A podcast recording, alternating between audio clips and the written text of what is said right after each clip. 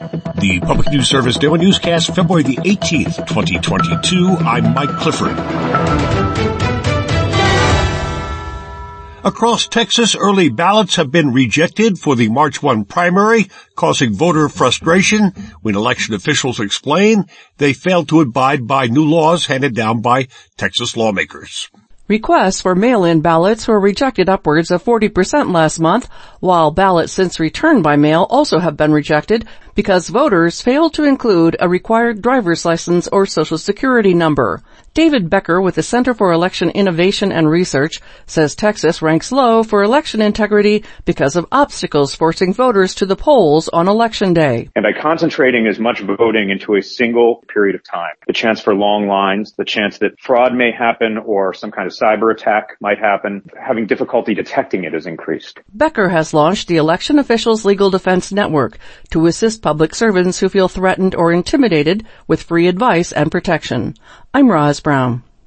Last week, a federal court ruled that a provision of Texas's new voting law that makes it more difficult to vote by mail is likely violating the Constitution's First Amendment.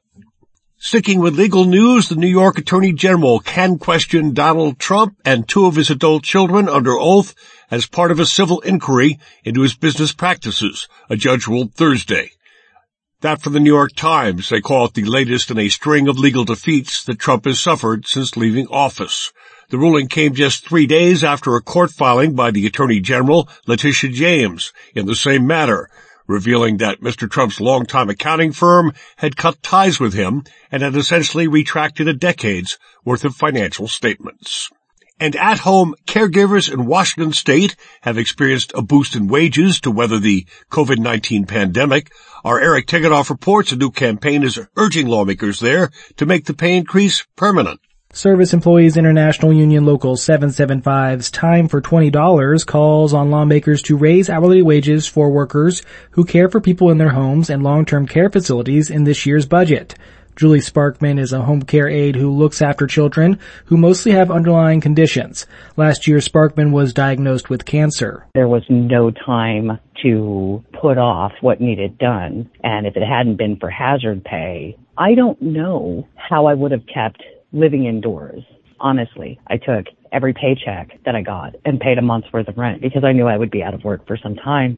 Hazard Pay put about three extra dollars per hour into caregivers' pockets. The temporary increase was set to expire at the end of 2021 for individual providers, but SEIU Local 775 had it extended through March.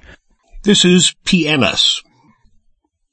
Governor Chris Sununu delivered his State of the State address yesterday and highlighted the state's handling of COVID-19, tax cuts, and federal investments coming in. But recent polling shows the number of New Hampshire residents who believe the state is going in the right direction has dropped. Nearly 40% worry it's on the wrong track. State Representative Matt Wilhelm says there were many mentions of freedom and how New Hampshire ranks high for freedom among the states. But the Manchester Democrat says that narrative overlooks some serious issues that impact Granite Staters on a regular basis. Things like public education, putting a bounty on teachers for what they say in the classroom. That's been really troubling. And we also saw a ban on abortions and that is deeply troubling, especially in one of the states that has been most supportive of a woman's right to choose in the past. Sununu announced two major plans for using the funds from the American Rescue Plan, a veterans campus with housing and support services, and incentives for creating multifamily housing projects. I'm Lily Bohlke reporting.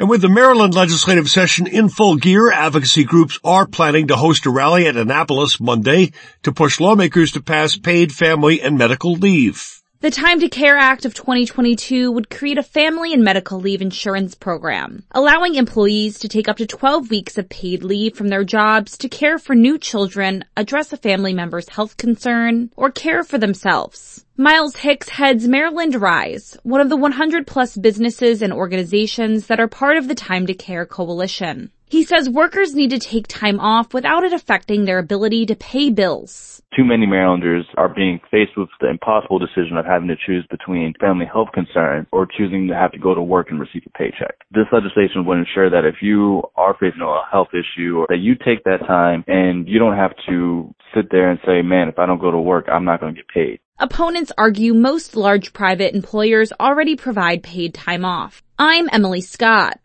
Finally, our Mark Richardson lets us know statistics show that during the pandemic, the number of Utah families experiencing food insecurity grew, and advocates say the state needs to take a leading role in finding solutions to the problem.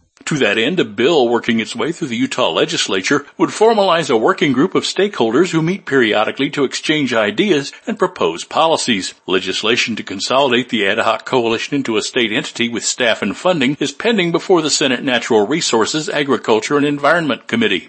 Alex Cragen with Utahns Against Hunger says creating the State Nutrition Access Coalition, SNAC for short, be a major step forward in addressing the problem reducing food insecurity and reducing hunger at the state is something that is doable. It's, it's, actionable. There are a number of ways to approach it. And the first thing we need to have is a place to discuss that. This is Mike Clifford. Thank you for wrapping up your week with Public News Service member and listener supported.